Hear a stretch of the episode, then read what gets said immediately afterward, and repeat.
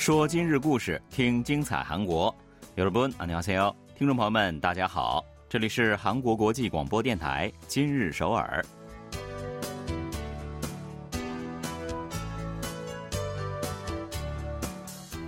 聚焦今日首尔，体会当下韩国。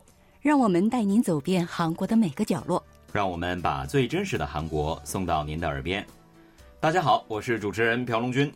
听众朋友们好，我是主持人易贤，很高兴与您相会在今日首尔。每年到了深秋时节呢，韩国的很多家庭啊都开始着手腌制过冬新奇了。嗯，那这就是一个流传很久的习俗了。是啊，所以呢，每年到了这个时候呢，腌制新奇的费用啊就会成为人们热议的话题。对，其实今年主妇们呢都很担心来着。由于最近物价不断上涨，果蔬价格也是居高不下。曾经有一段时间呢，白菜啊甚至长成了金菜。是，对对对。那受今年夏天罕见的高温、暴雨、台风等极端天气的影响呢，白菜产量大幅的减少。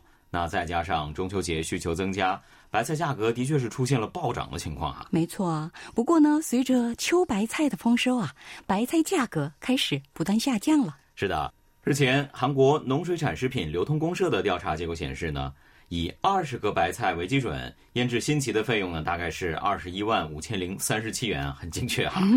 那这个呢是和去年同期相比降低了百分之十二点二。嗯，看来白菜呢真的降回白菜价了。没错没错，至少呢今年冬天应该是能够实现这个新奇自由了哈。好的，接下来呢就让我们一起走进今天的今日首尔。来看一看本期节目都有哪些内容要跟您分享呢？后疫情时代，旅游业界呢终于重新焕发了生机。曾经被视为中老年专属的跟团游啊，在年轻一代中流行起来了。究竟是什么使得小伙伴们开始愿意跟团走了呢？百岁老人仍然可以做职场一族。为应对低生育率、老龄化社会，韩国政府引进老年人工作岗位事业。为他们提供工作岗位和社会活动，提高老年人福利。最近爬山成了到访首尔的外国朋友们一定要体验的事情之一。到底是什么使得 K 登山为首尔的魅力名单又添一笔的呢？好的，稍后呢就让我们一起走进今天的今日首尔吧。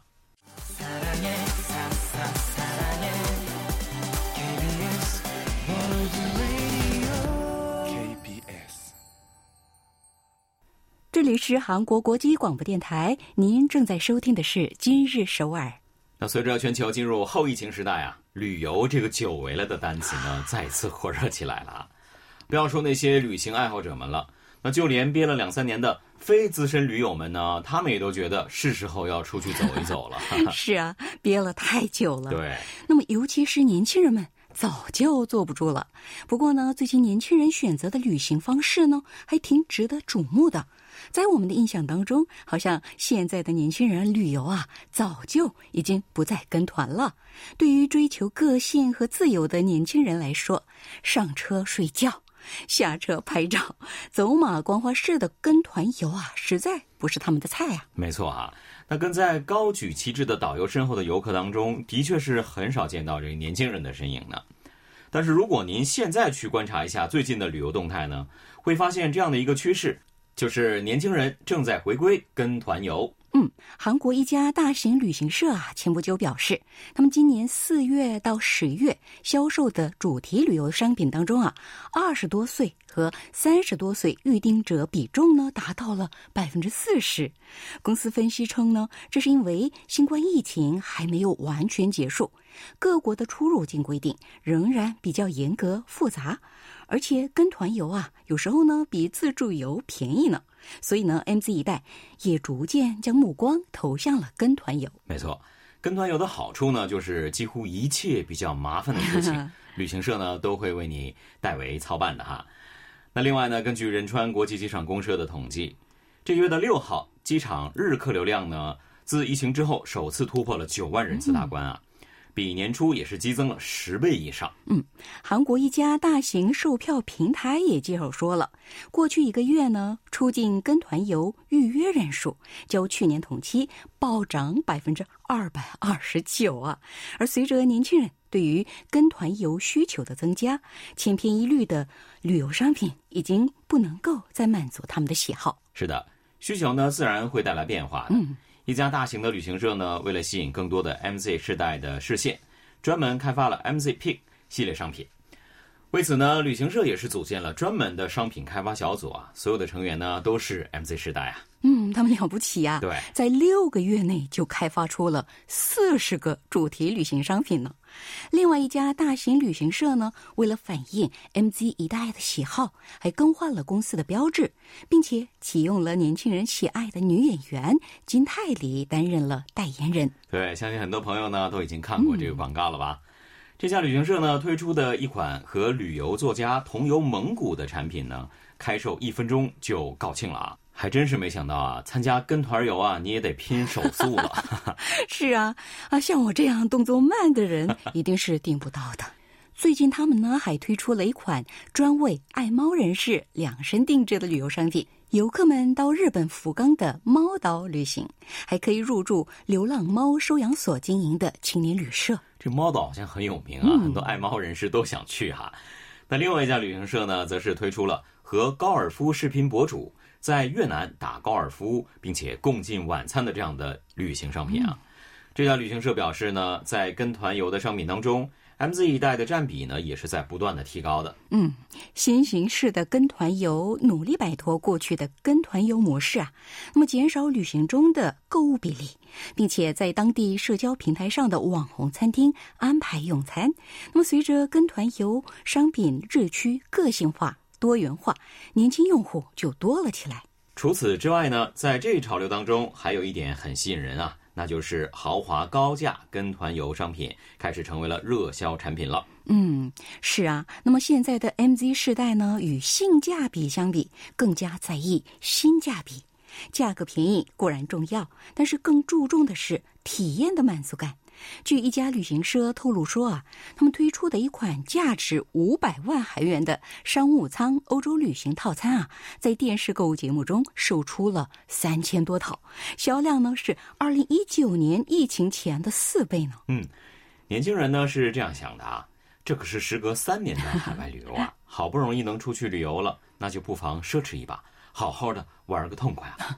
所以呢，和中间价格相比，对超豪华或者是超低价商品的需求是更大的。嗯，我也有同样的想法呢。那么旅行这件事啊，真是什么时候聊起来都会让人有一种愉快的心动啊。再加上现在的跟团游越来越多样化，不管你是打卡派、体验派，还是冷门派、游学派，都能在跟团游中找到答案。对，弥补了千篇一律的短板之后呢，新型跟团游的确是值得尝试一下了。嗯，好的，一起来听一首歌曲休息一下，IVE 演唱的《Eleven》，不要走开，马上回来。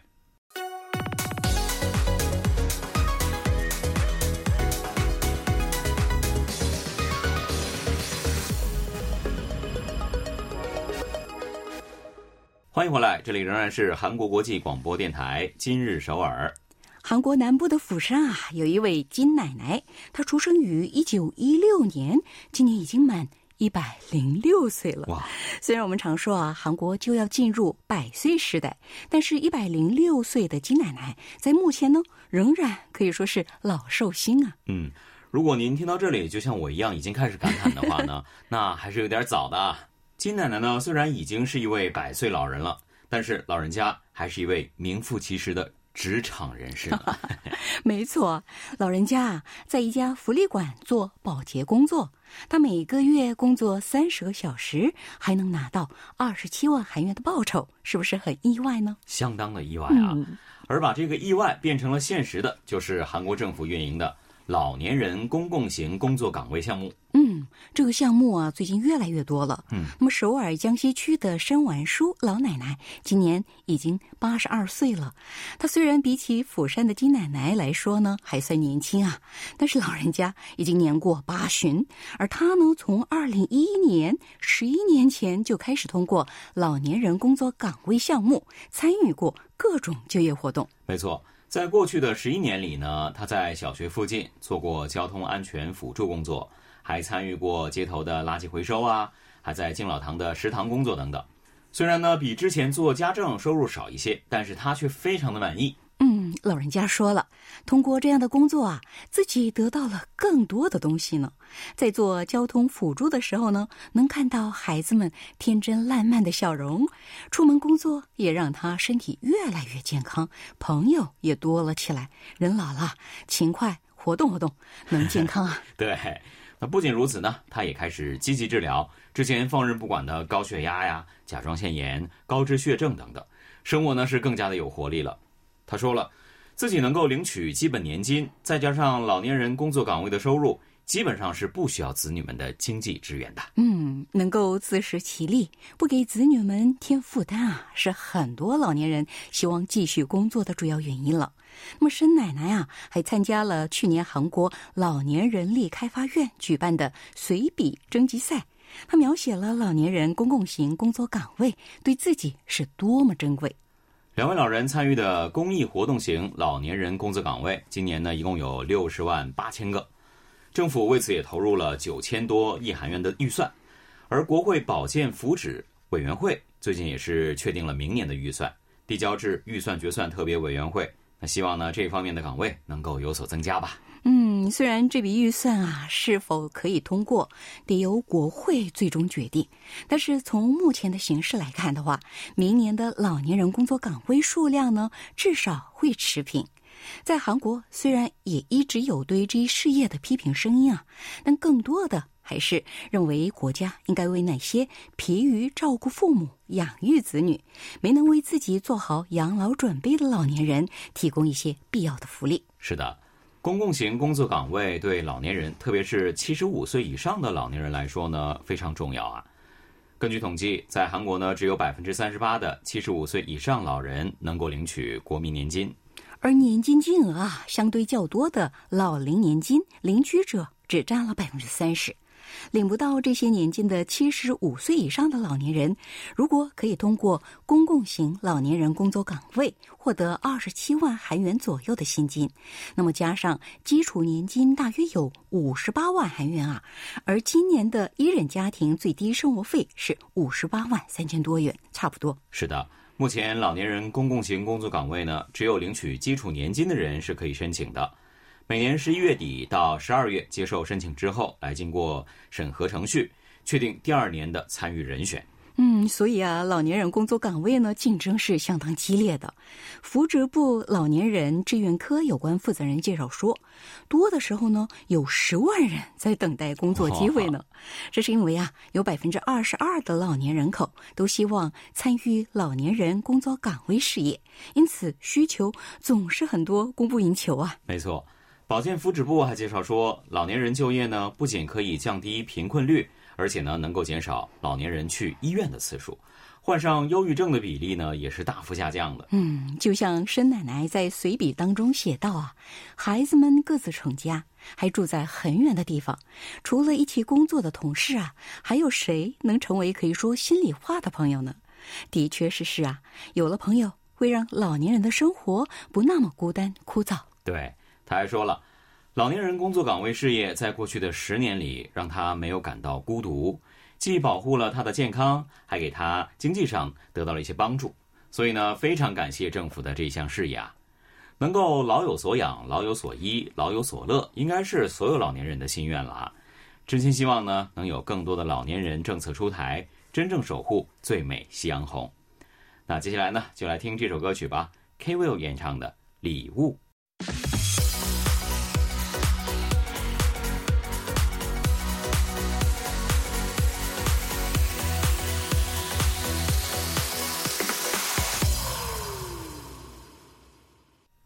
里仍然是韩国国际广播电台今日首尔，一起来看看今天的最后一条消息吧。好的，上月的二十五号，上班族崔先生呢，利用休假去了京畿道高阳市的北汉山，他想利用这个机会呢，好好的去看一看枫叶，但是没有想到，因为看到了另类的一个风景，让他更加吃惊。他说了，从登山路入口啊到山顶，遇到的外国人和韩国人的比例几乎是一比一呀。在距离北汉山山顶五百米左右的白云山庄旧址啊，他还看到四五名外国人坐在地上唱歌呢。还有外国人呢，为了拍摄山顶的风景，站在宽阔的岩石上操纵了无人机。差不多就可以说是一半韩国人，一半外国人了哈。实际上呢，在全面解除保持社会距离的措施之后，迎来了第一个秋天，在首尔的主要山脉呢。都能看到这样的风景。对，我也看到了。那么，新冠疫情爆发后啊，几乎有两三年都没能来韩国旅游的外国游客们来到了首尔。很多人呢，都一定要到离市中心很近的北汉山啦，还有人王山、冠岳山去爬山。是的，就更不用说在韩国工作生活的外国人了哈。他们呢，也都是很喜欢去爬山啊，或者是到山上徒步的。嗯，首尔的山啊这么受欢迎，主要原因就是交通非常方便，对，而且离市中心很近啊。那么从首尔市中心乘坐公交车或地铁到达主要登山路的入口，只需要三四十分钟左右就可以了。再加上疫情期间呢，由于要保持社会距离嘛，很多室内运动受到限制。于是呢，有很多的年轻人也把视线转向了登山。这个登山呢，也成为了一种新的潮流啊。当时我们在节目当中也为大家介绍过。而这一点呢，对于来韩国的外国人也产生了影响。没错。那么，随着攀登首尔主要山峰的外国朋友越来越多，首尔市下属的首尔观光财团。今年九月一月，在江北区牛耳洞的北汉山登山路入口处新设了一个首尔市登山观光中心。这个观光中心，韩国民众当然是可以利用的。那同时呢，还提供英语、汉语、日语等外语的登山信息。中心呢，还为登山客保管个人的物品哈。下山之后，还可以在这里洗澡了。哇！